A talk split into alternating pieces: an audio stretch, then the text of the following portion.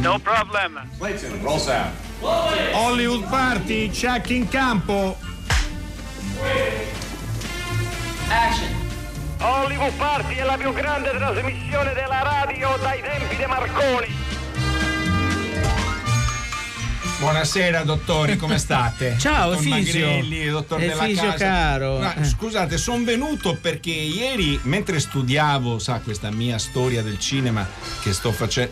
Perché mi guarda e ride, dottor Della Casa? Scusa. Per me è irresistibile, Mula. Sì, ho capito, però un minimo di, di rispetto, ho anch'io la mia dignità. No. Mi ha telefonato questo mio collega di pensionato che sì. è un È laureato in storia del cinema maliano. Lui adesso vende le cover de, dei telefonini, le, le cose di plastica. Però mi ha detto: guarda, ti hanno citato Hollywood Party due volte, perché, credo, sì, tra l'altro. Eh, il dottor Magrelli, perché diceva che eh, Kirk Douglas, io intanto la ringrazio per avermi accostato a cotal mostro cinematografico, diceva, ha fatto prima di iniziare ha fatto quaranta lavori e, e, e prima di fare l'attore. Chissà, forse Mura non ho fatto. No, io non ho fatto quaranta lavori, però ho costretto la mia quaranta persone della mia famiglia a far lavorare per me e mantenermi a Roma. Io adesso volevo dire questo, che eh, appunto no, no, c'è stato neanche chi l'ha fatto per me. Cioè, c'era ecco. un quaranta anche nella tua vita. Poi anche quando lui si è iscritto a scuola a New sì, York, eh. anche lì dicevo forse... Che no, sei fisio. No, io ho provato, però eh. per andare ci volevano troppi soldi, avrei dovuto investire quaranta parenti che la, certo, altri quaranta certo. era un po' così. Però un mio amico che ha fatto l'Actor Studio mi ha mandato una bella foto della, dell'ingresso, della porta d'ingresso, e io ce l'ho quello, il poster proprio sopra il lettino. Quindi idealmente della... anche tu entri, passi attraverso. Io faccio quella... parte di quella, vero, di quella vero, schiera di grandi, di grandi attori che vengono. E allora Mula, se lei vuole fare il grande attore, venga, caro Mulas, sì. martedì alla serata che dedichiamo al nostro amico Dario Argento alle ventuno all'Officina Pasolini qui a Roma. Eh, ci Davanti sarà... al Ministero degli Esteri proprio, proprio no? Ci eh. sarà Hollywood Party che intervisterà il, ma- il maestro del brivido in occasione dei suoi ottanta anni. Sarà una bella puntata che registreremo, che manderemo in onda più tardi. Ma quindi... questo invito è esteso anche agli ospiti di questa sera? Ma io direi di Se sì. Dipende. Eh, dipende dalle risposte, da come rispondo, no? E poi può essere esteso o meno, perché non è che è una serata speciale e quindi non è che invitiamo tutti. Eh, allora, certo, avete ragione. Bisogna fare però, una selezione. Però Marta Bergman, bonsoir, bienvenue. Bonsoir. Allora, lei viene dal Belgio ed è qui per presentare un film che si intitola Alone at my wedding, solo al mio matrimonio, che è distribuito da Cineclub Internazionale. Sì, bene? E che arriva nelle sale il cinque di, eh, di marzo. Eh, segnatevelo sul diario, adesso poi capirete perché ve lo consigliamo e perché siamo veramente molto lieti di avere con noi Marta, Marta Bergman, accompagnata da Martina Zigiotti, che rappresenta anche il Cineclub eh, Internazionale. In questo momento sta eh, sorridendo, è molto contenta di, è questo, molto contenta di questo upgrade che ha avuto nella sua carriera, è vero. eh, che dire di Alberto Anile? Ciao cosa, Alberto. Ciao Alberto. Ciao. Cosa, ciao, cosa vogliamo dire? Eh, diciamo che uno che quando scrive qualcosa fa sempre qualcosa di originale, questo ci fa molto piacere, insomma. Nella, in questa pletora di libri di cinema che escono, i suoi hanno un taglio particolare, e anche il dizionario del cinema immaginario che ha appena eh, fatto uscire eh, per i tipi di Lindau è proprio questo, un dizionario dei film che non esistono citati in film che esistono, dico bene? D- dici bene, sì, d- di solito tanto, i libri si dice che siano inutili, i libri di cinema sono ancora più inutili. Io ho cercato di fare il, il libro di cinema più inutile eh, eh, va bene, in allora, assoluto, perché è un dizionario allora, questo... di film che non esistono. Eh, Alberto, con questa risposta ti guadagni l'invito naturalmente l'undici sera. Beh, non fare così, perché proprio è, quanto di an- è l'anti-marketing. No, è un libro davvero molto curioso, no, molto bello, ne sì. parleremo, è opera di un folle, non c'è dubbio, perché se poi vedendo, vabbè, ma ne parliamo dopo, dai, perché allora, vedendo la lista dei titoli certo. che ospitano film immaginari è veramente è molto incredibile. Divertente. Allora, scriveteci per i vostri film immaginari, oppure porre delle domande ad Alberto Anile, a Marta Bergman, eh, i nostri ospiti di oggi. Scriveteci eh, sms o WhatsApp al tre tre cinque cinque sei tre quattro due nove sei, questo è il numero. Allora, eh. ci sono un paio di notizie. Croccanti? Eh, non lo so, sono croccanti, vediamo. Una, una è sicuramente molto interessante, per cui Lorenzo Mattotti, un genio del, eh, del fumetto, un artista ah, vero e proprio, certo. è, è anche un regista, ha lavorato, ha lavorato nel, nel cinema, e firmerà il manifesto del Ca' Foscari Short Film Festival, eh, che eh, comincia, c'è tempo, il venticinque eh, di marzo, in quel di Venezia naturalmente, però la notizia che Lorenzo Mattotti sarà l'autore del manifesto è arrivata oggi. Eh, ci stiamo preparando per la notte degli Oscar, poi magari daremo anche le nostre previsioni, e, e per quello che riguarda i bookmaker io non ho giocato, questa cosa la dico da un mese, quindi forse dovrei cambiare mestiere, sono pronto a cambiare mestiere. Eh, la vera sorpresa è eh, Parasite, che potrebbe vincere anche la te- categoria del miglior film. Speriamo. Dove il vincitore designato sembrerebbe millenovecentodiciassette. Io tifo per Parasite. Io non metterei da parte però Jojo Rabbit eh, per il tema, per la sensibilità che i votanti dell'Academy hanno eh, rispetto a questi temi, mentre il Drago di Romagna, che ah, è un sì. eh, documentario sul Mahjong, che è un gioco stupendo. Eh, io ho giocato più di una volta perché ho anche a casa una collezione. Eh, a volte si vince, a volte si perde. Con e, tutti e i giochi. Questo eh, si chiama il Drago di, di Romagna proprio perché Ravenna è una delle capitali europee, eh, e il documentario racconta proprio di questa passione e delle radici per questo gioco, che naturalmente arriva eh, dalla Cina. In questo momento lo si può vedere a Ravenna eh, e a Bologna, al cinema Jolly a Ravenna e al cinema Orione a Bologna. Questa era la notizia di oggi. Allora, abbiamo un quiz, l'ha ideato Efisio Mulas, è sempre questo percorso nel possibilità di individuare un film attraverso le critiche che sono uscite sì, all'epoca. Frammenti di frammenti, critica, frammenti, frammenti. Eh, eh, sia, sia più preciso. Ma il numero lo posso dire io? Sì, però non frammentato. Lo dico in, eh, con un uh, accento scevro di appunto sì, di inflessioni dialettali. Vediamo se ottocento zero cinquanta trecentotrentatré. Allora, tre, tre tasselli, un quarto è sulla pagina Facebook di Hollywood Party ed è un'immagine che è legata un po' al, al film. Primo, primo indizio, si impegna addirittura in una doppia prestazione, più adatta ad una commedia sofisticata, a un thriller psicologico, un po' doctor Jekyll, un po' mister Hyde.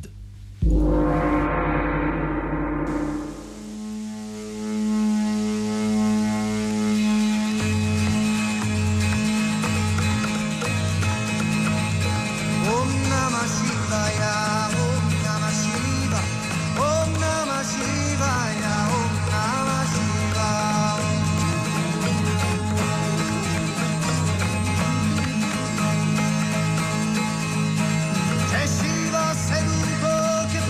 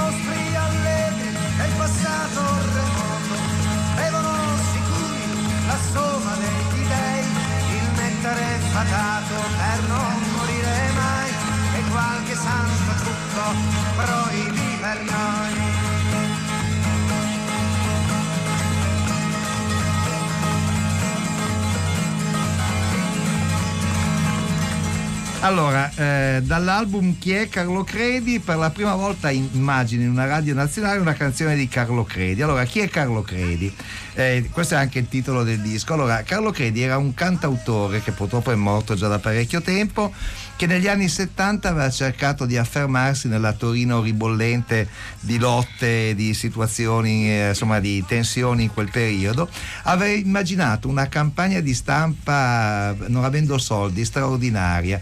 Aveva preso un gessetto e su tutti i muri di Torino, del centro di Torino, aveva scritto "Chi è Carlo Credi?" punto interrogativo, e sotto erano uscite ogni, potete immaginarvi, ogni sorta di risposta, anche volgare, anche eh, eh, per prenderlo in giro, perché nessuno sapeva chi fosse questo Carlo Credi.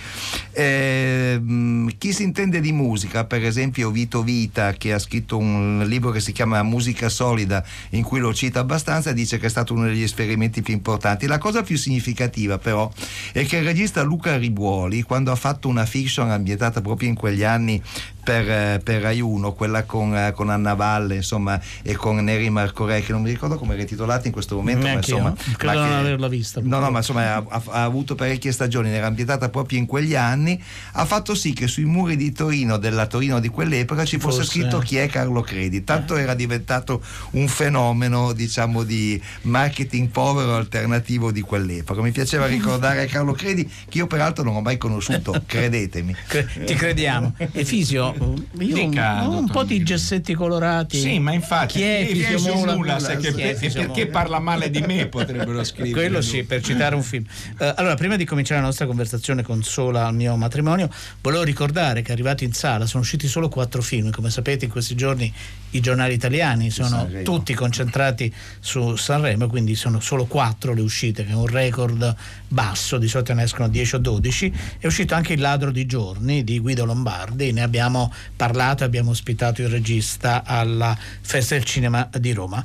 Ma eh, ora vogliamo concentrarci proprio su Sola al mio matrimonio, come dicevamo distribuito dal Cineclub Internazionale, e eh, che arriva nelle sale il cinque di marzo, quindi dovete pazientare eh, eh, qualche, qualche giorno.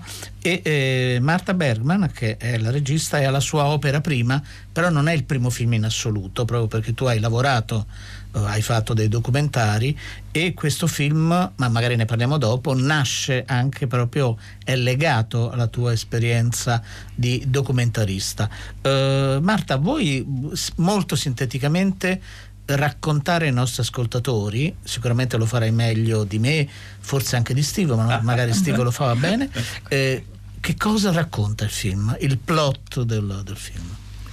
Alors bonsoir, je n'ai pas envie de trop dévoiler le film, mais euh, je pourrais, j'aimerais dire que c'est l'histoire de l'émancipation d'une jeune femme rome qui entraîne avec elle dans cette émancipation l'émancipation de, des hommes qu'elle rencontre. Et pour, euh, pour aller au bout de ses rêves, elle va devoir faire des sacrifices, mais euh, c'est aussi le film d'un, d'une découverte d'elle-même.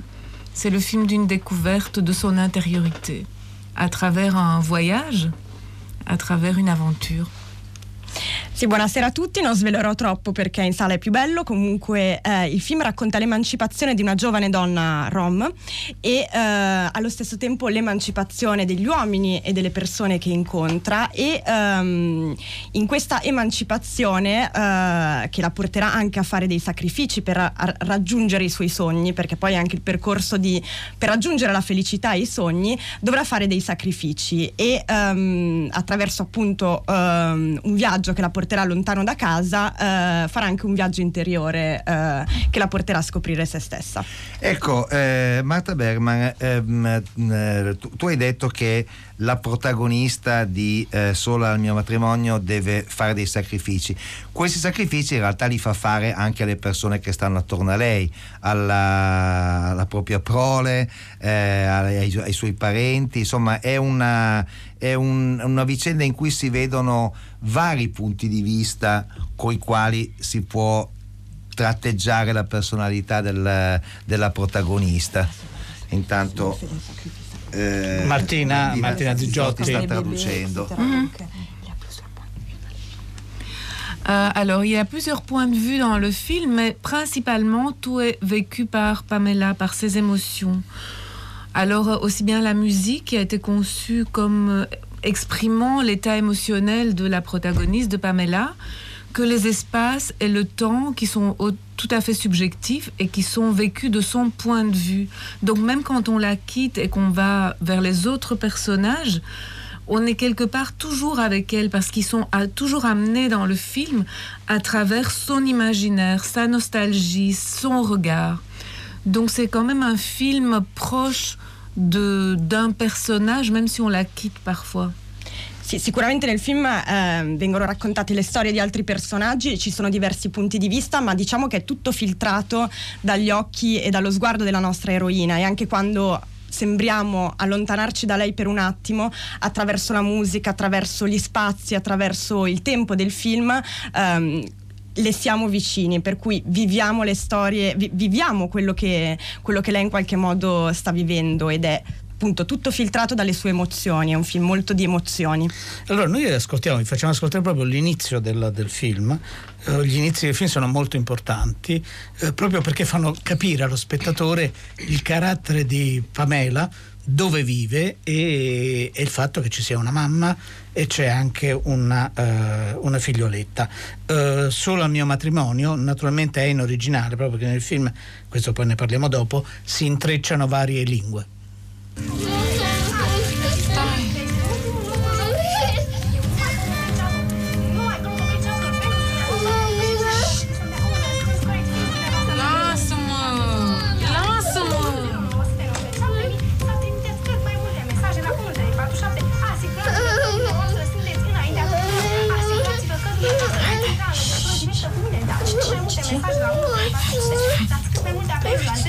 lasciamo.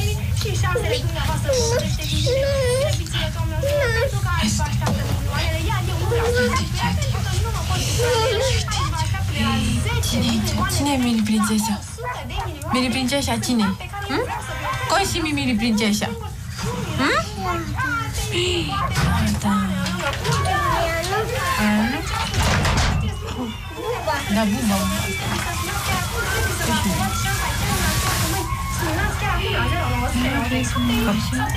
Ce dracu faci frățel de vopsi? Vreau să o fac milionar, vreau să vă dau o mulțime de bani, însă dumneavoastră trebuie să ridicați ăștia cu patru și mie prințești.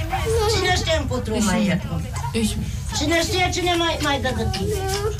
Fiți dumneavoastră eroul... Coși mie prințeșa. De asta ești bună cu asta. Me? Hei, doamne! Da, iubirea! Iubirea, bă, iubirea! Appunto in questa scena sentiamo Pamela che parla, chiama principessa, questo l'avete capito immagino anche, anche da casa, eh, la, la bambina, cioè, quindi c'è un rapporto molto forte e questo poi avrà un peso nello sviluppo della storia. Poi arriva la mamma eh, con cui i, i rapporti sono decisamente più, più complicati eh, e Pamela si sta lavando i capelli perché deve fare una, una, certa, una certa cosa. Eh, Marta Bergman, eh, come hai trovato eh, eh, Pamela, la, la protagonista che interpreta il personaggio di Pamela? L'attrice. L'attrice, sì. Euh, donc, pour, comme pour tous les acteurs, que ce soit des, les professionnels et les non-professionnels, nous avons fait des castings. Alors, pour Pamela, nous avons organisé via un agent de casting en Roumanie, voilà, un casting où j'ai vu beaucoup d'actrices roumaines, très très bien. Je savais que je voulais une Rome, de toute façon, et euh, il n'y en a pas beaucoup. Mais de toute façon, la question ne se posait pas, parce que dès que j'ai vu Alina Sherban, j'ai compris tout de suite, avant même le casting, qu'elle pourrait... Quand je l'ai vue arriver, je me suis dit, voilà, c'est elle. Je n'ai, je n'ai eu aucun doute, jamais, sur le choix que j'avais fait. Donc, euh, pendant le casting, on a... Le casting s'est fait via la scène de l'agence matrimoniale. Parce que c'était à la fois euh, une scène importante... Che sentiremo più tardi. Et... Excuse-moi. Et aussi une manière de tester l'actrice. Et moi, je jouais le rôle de la directrice de l'agence. Et j'étais très, très dure. Donc, Alina s'est juste imposée à moi, même avant de faire le casting. Sì, um, fin dall'inizio nel mio film volevo fare un ibrido fra attori professionisti e attori non professionisti, e per cercare il personaggio di Pamela uh, ci siamo rivolti a un'agenzia di casting romena che ci ha propinato, eh, propinato che ci ha proposto, proposto vari ragazzi che abbiamo propinato, e, e devo dire che uh, fin da subito io sapevo che volevo un'attrice roma impersonare Pamela. Ce ne sono poche, per cui eh, era un pochino più facile, ma devo dire che appena Alina Sherban è entrata in sala io sapevo che era lei. Aveva un magnetismo, una forza, un'esuberanza che è quella del personaggio, che mi ha colpito fin da subito. Ero, infatti è un personaggio che buca lo schermo, e, e per cui eh, per Fare la, per fare il provino abbiamo fatto la scena quella in cui Pamela si rivolge all'agenzia matrimoniale quando è ancora in Romania, deve trovare marito in un altro paese, per cui si rivolge in questi posti che esistono dove si va a trovare marito, e io impersonavo la direttrice ed ero molto molto dura, e Alina non si è fatta assolutamente scomporre, è arrivata e mi ha conquistato. Marta Bergman, quando è che nella tua attività di documentarista è entrata l'idea di fare un film di finzione? Alors, c'est au fur et à mesure que, que l'idée de, de, d'écrire un personnage de manière plus libre qu'un film documentaire m'est venue, notamment à travers euh, la dernière scène, disons, de mon dernier documentaire, où une jeune femme partait du village où je filmais, ça c'est quelque chose que j'ai filmé, elle partait avec deux autres jeunes femmes à l'étranger, je pense en Allemagne. Avant ça, sa mère lui avait teint les cheveux en noir, donc elle changeait déjà d'apparence.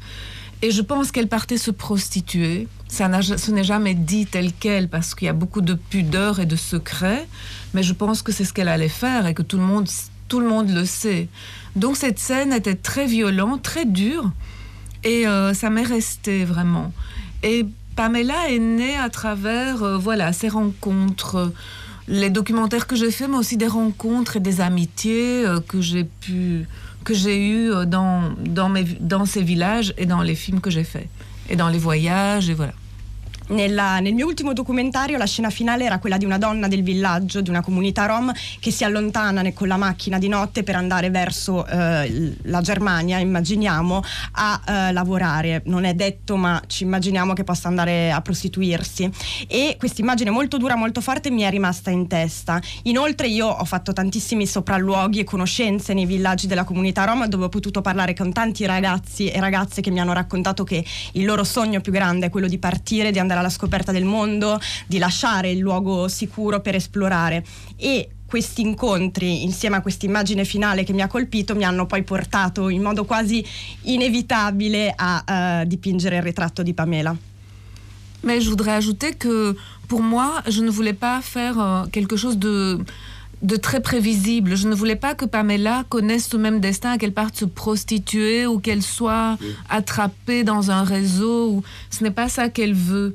J'avais envie que ce soit un personnage qui, qui ait d'autres désirs, qui ait envie d'étudier peut-être ou de, d'avoir autre chose, qu'elle soit très prudente malgré sa folie, parce qu'elle est très imprudente. Je voulais quand même qu'elle, qu'elle mette une limite, qu'elle ait une certaine prudence, bien qu'elle n'ait pas peur et qu'elle y aille. Sì, detto questo non volevo fare appunto eh, non volevo costruire un personaggio che avesse un destino prevedibile, che finisse a fare appunto per forza ehm, la prostituta. Volevo che ci fosse in qualche modo un'apertura nella vita di Pamela, per cui che lei, nonostante la sua insolenza e la sua incoscienza, ehm, avesse in mente, no, una serie di limiti, e infatti appunto poi lo vediamo nel film quando va in Belgio e scopre il mondo. E ci fermiamo qui naturalmente, noi eh, vi proponiamo un'altra scena del film. Ringraziamo molto eh, Marta Bergman, grazie di essere stata con noi. Grazie. Martina, ci dice solo in, l'uscita del film come sarà? cinque marzo, versione sottotitolata, numerose sale italiane, eh, segnatevelo, incidetevelo, vi aspettiamo. Se state bravi, siamo invitati alla vostra potete serata. Potete anche fare dei tatuaggi provvisori naturalmente. La scena che ascoltiamo è proprio quella dell'agenzia matrimoniale, dove bisogna riempire un questionario, lo dico perché ricordo quello che viene detto nel film, credo non sia del tutto comprensibile, dove la protagonista non ha i cento euro necessari. E grazie di essere state con noi. Merci, merci, buona serata. Buona serata. Te rog, completează calitățile și defectele pe care le ai. Faceți dumneavoastră, zic eu.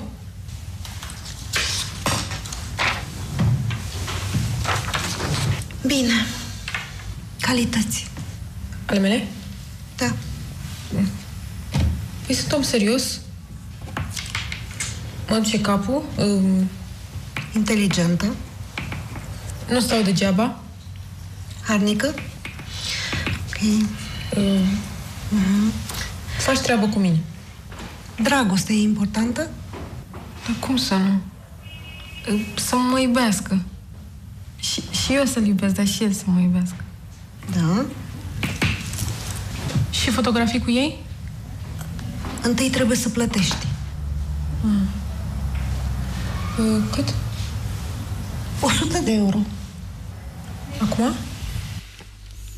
Allora, Eh, un messaggio che volevo leggere, eh, l'ha scritto Simone, un messaggio lunghissimo, lo riassumo. Ci segnala che domenica prossima, il, sette, il nove febbraio, scusate, cinquanta anni fa, usciva a New York Zabriskie Point, eh, film che per lui è stato molto importante. Eh, ci parla di Zabriskie Point, ci parla anche della sua malattia. Simone eh, dice che ci scrive con un uh, computer uh, a controllo oculare e ci dice che quel film uh, Eh, per lui è stato un punto di riferimento e continua a essere una vera e propria ossessione.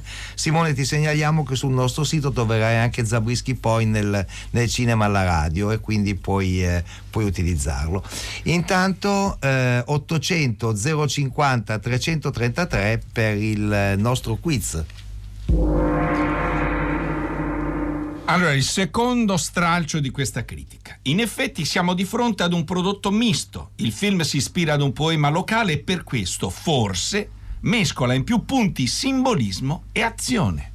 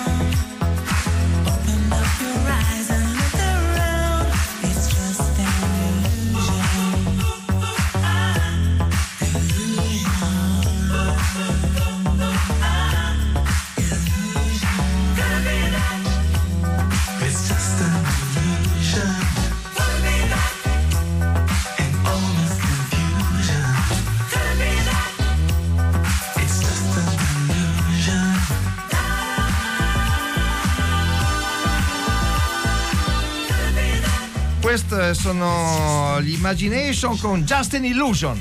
Allora, ora con Alberto Anile vogliamo parlare di questo libro, prima giocavamo, che è un libro eh, davvero sorprendente, no? Ognuno di, ognuno di noi nella nostra piccola carriera di spettatori, vedendo un film a un certo punto c'era, non sempre nei film metacinematografici, eh, ma compaiono immagini girate proprio eh, per l'occasione, diciamo così, e sono film inesistenti, film di cui esistono soltanto questi eh, frammenti. E giustamente il dizionario del cinema immaginario è proprio una eh, cineteca del tutto virtuale che esiste solo dentro a alcuni film, che in realtà poi sono tantissimi, Alberto, no? Alberto Anile, per questo dicevo che è un'impresa, lo dicevo con tutto l'affetto, no? Che indica anche una maniacalità, perché se provate a contarli sono veramente decine e decine e decine. Sì, sì, quando ti è venuto in mente di andare a spulciare fra i fotogrammi? Ma uh, all'inizio, ma, insomma, t- tutti noi appassionati, e poi appunto la, la follia è, è, è, è condivisa. È condivisa. Tutti quelli che si occupano di cinema poi tendono naturalmente a, a quello. Eh, pensavo mh, semplicemente di raccoglierne alcuni, ma mh, prima di che questo libro uscisse provavo a chiedere in giro: secondo te quanti film dentro i film esistono? Non film già fatti, ma film proprio girati per l'occasione. Mi veniva risposto dieci, venti, cinquanta, e anch'io pensavo la stessa cosa. Ho cominciato a cercarli negli anni, perché questo ovviamente è stato un lavoro fatto così pian pianino nei ritagli. Ne ho raccolti trecentonovanta. Io stesso mi sono stupito moltissimo, naturalmente, dal muto ad oggi, e per quello che riguarda il cinema uscito in Italia, più qualche inedito, ma naturalmente ce ne saranno molti di più che eh in certo. Italia o nei festival italiani e, non sono mai andati. E le raccolti, le raccolti in questo dizionario edito da Lindau. Allora, mh, coglierei uno spunto dal eh, nostro ascoltatore Ivan Cipressi, insomma, che è un ascoltatore cinefilo nonché libraio in Bologna, che dice: il mio film immaginario preferito è Cuori e Perle, il film proiettato da Buster Keaton in Sherlock junior, e in cui lui stesso penetra in sogni in, un, in uno dei momenti più alti di tutta la storia del cinema. E questo ce, lo, ce, e l'abbiamo. Questo ce l'abbiamo. Questo ce, quindi... Allora invitiamo i nostri ascoltatori a segnalarci altri film immaginari contenuti dentro film veri, e poi ti arrivano un sacco di complimenti, caro Beh, Alberto Anile. Per esempio Valerio D'Ancona dice che hai fatto un bellissimo libro su Orson Welles in Italia. Allora raccontaci le, le scoperte più straordinarie. Eh, ma la, la scoperta maggiore credo alla fine sia stato che finalmente sono riuscito un po' a orientarmi dentro quello che si chiama un po' pomposamente il metacinema, perché quando si parla, si scrive del metacinema, si parla in generale di film che parlano di film, di cinema che parla di cinema, ma nessuno aveva mai fatto questa distinzione tra film eh, dove al cui, al cui interno sono ricostruiti set di, di, di film, o si vedono spezzoni di film che già conosciamo, co- come in Nuovo Cinema Paradiso si vede Totò, si vede Fellini, eh, rispetto invece a film che mettono in scena o proiettano film girati per l'occasione, quindi totalmente immaginari. E questa è una divergenza totale, perché se Ettore Scola e in C'eravamo tanto amati, di cui si parla spesso in questi giorni, rimetteva in scena Fellini e Mastroianni mentre girano la famosa scena con Anita Ekberg nella Fontana di Trevi, La Dolce Vita, questo diciamo è un, un film che in quel presente lì del settantaquattro riflette, riprende qualcosa del passato, ma invece un film mh, del tutto nuovo, immaginato. Uh, rimanendo a scuola, all'interno della terrazza si vede un film sì. assurdo che si chiama L'Apostata, che appunto è immaginare, non, non esiste. Questo non va verso il passato, ma è qualcosa che si sta facendo e che si completerà dopo anche la terrazza stessa di scuola, quindi va verso il futuro. Sono due direzioni completamente diverse, e la uh, classica costruzione in abisso che, su cui i semiologi eh, ci hanno scritto, hanno scritto tantissimo, e più sul film immaginario, su una scatola cinese che ne contiene un'altra e ne potrebbe contenere un'altra ancora all'infinito, mentre invece un film che parla di un film già passato si blocca lì, c'è una scatoletta dentro un'altra scatola ed è chiusa lì. Sì, è chiuso. Quindi... vogliamo ascoltare proprio un film, uno dei trecentonovanta film, che è Aprile di Nanni Moretti. Ora siamo in una stanzetta eh, dove ci sono anche altre due ragazze che stanno travagliando. Sì, soffre parecchio Silvia, sì. E non lontani dalla sala parto siamo, infatti da lì arrivano delle urla. Mm. Guarda, mi sa che ci siamo quasi, eh? Tutti devono sapere. Bisogna informare. Tutti devono sapere. Non si può, sia grazie. Non si può. È successo un parapiglia, mi hanno bloccato mentre stavo facendo un tazzebao. Fate a tutte l'epidurale. Sì, le hanno fatto l'epidurale, è una cosa meravigliosa. L'anestesia della parte inferiore, sì, così d'ora in poi, tutta la fine del travaglio. E il parto non soffrirà. Non capisco perché non lo facciano a tutte. Sono sempre io. Ciao, senti, la testa non scende. No, non scende perché... non lo so perché. È dieci di diametro, e il bacino è piccolo, non lo so. Comunque non poggia sul collo dell'utero. La ginecologa ha detto facciamo il parto cesareo. Io chiedo di assistere, spero che mi dicano di no. Ciao. Hanno accettato. Vado. Ciao. Auguri. Auguri.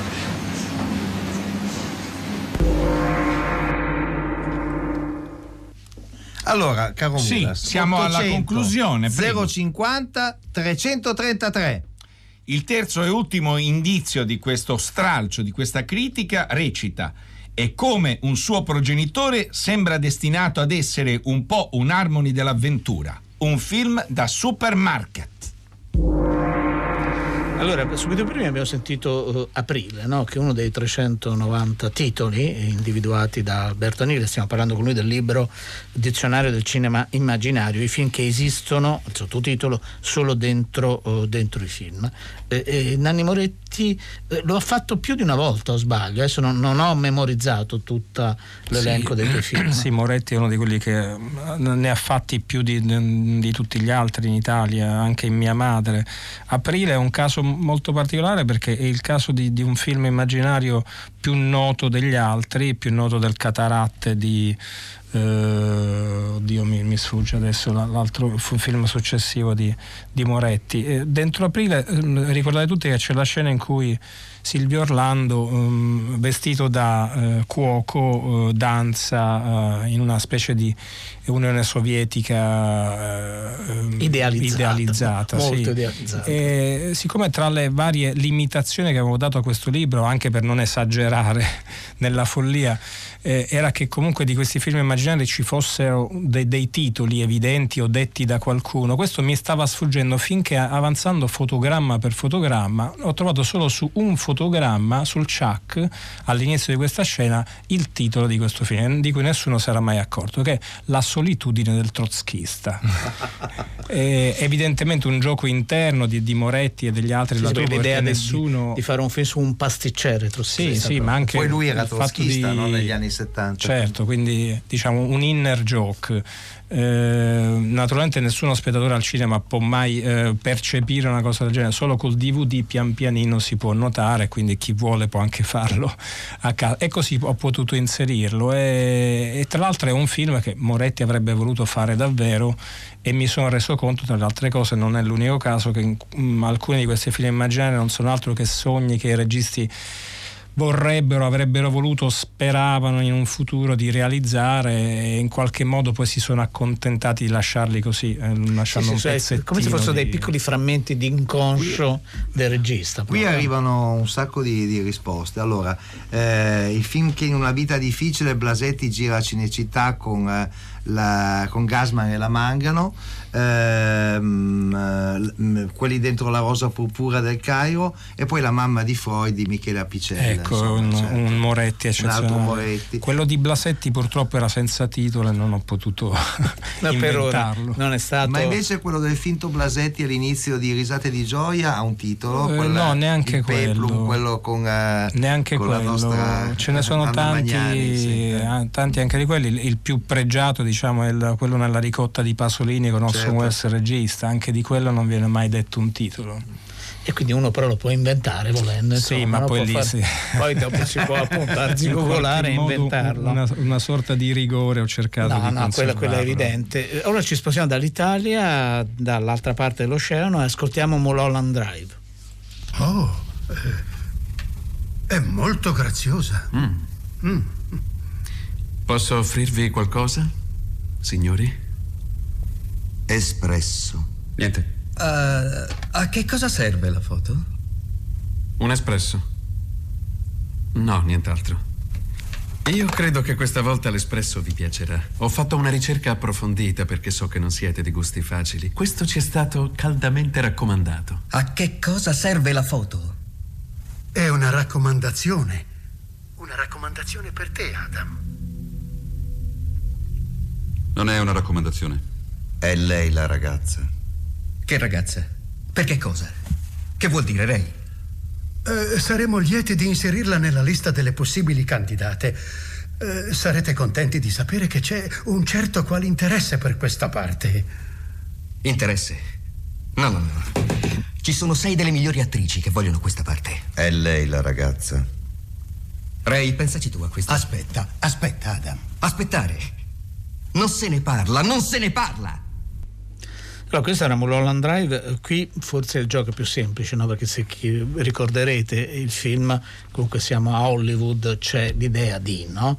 Eh, però Lynch dà, secondo me, eh, penso Alberto Anile cosa, cosa ne pensi, dà una chiave molto interessante per giocare con, sì, con, no. con, un, con un film immaginario, raddoppiando proprio in modo illusorio, in modo mh, veramente eh, particolarissimo. Il titolo del film che si gira nel film è Sylvia North Story, la storia di Sylvia North, e, e c'è un lungo dibattito alla fine. Io, diciamo, nel realizzare questa schedina eh, eh, ho optato per una, per una ipotesi eh, e se il film effettivamente viene realizzato con l'una o con l'altra delle due intere, quale, quale sia il sogno o l'ipotesi reale di questo film. È proprio il raddoppio del raddoppio. eh, eh, io sì, forse non è stato detto che questo, che questo libro appunto è, è fatto di schede, una, una, una specie di, di Mereghetti immaginario. Ho chiesto tra l'altro a Paolo Mereghetti di farmi un, una prefazione, lui molto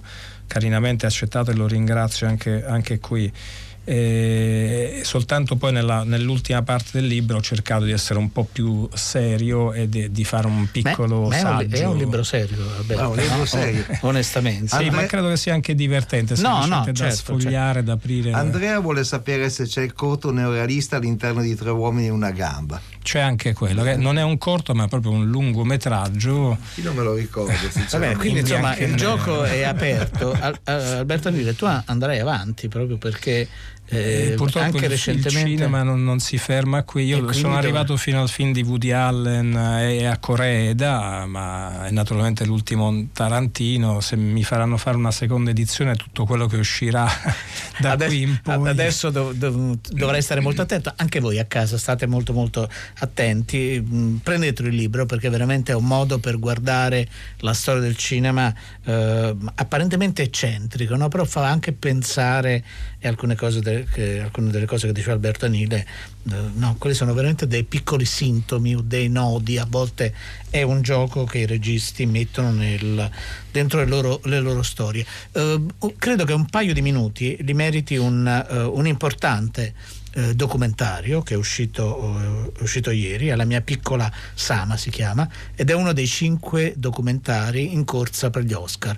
Uh, tra domenica notte e lunedì all'alba qui in Italia.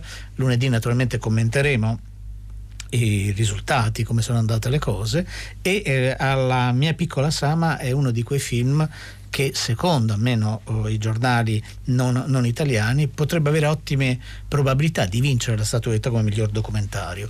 È un videodiario, un videodiario che la, uh, la mamma della piccola Sama uh, tiene eh, in, uh, nel corso degli anni, da quando scoppia ad Aleppo, siamo in Siria, la uh, rivolta studentesca, la repressione violentissima e a una guerra che non ha mai, mai fine. Eh, durante questi anni la protagonista, che è anche il regista del film, eh, sposa un, un medico siriano, eh, hanno, una, hanno una bambina e poi dovranno a un certo punto decidere di abbandonare eh, la, eh, il paese.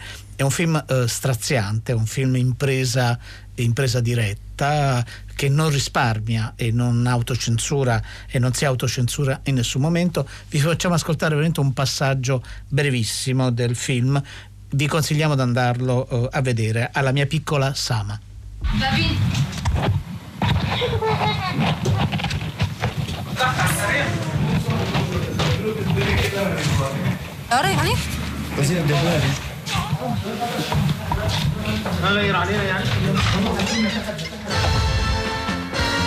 E anche in questo film c'è una forte percezione, sguardo femminile all'interno di una guerra che sta facendo danni e che provoca naturalmente una fuga e tanti tanti rifugiati.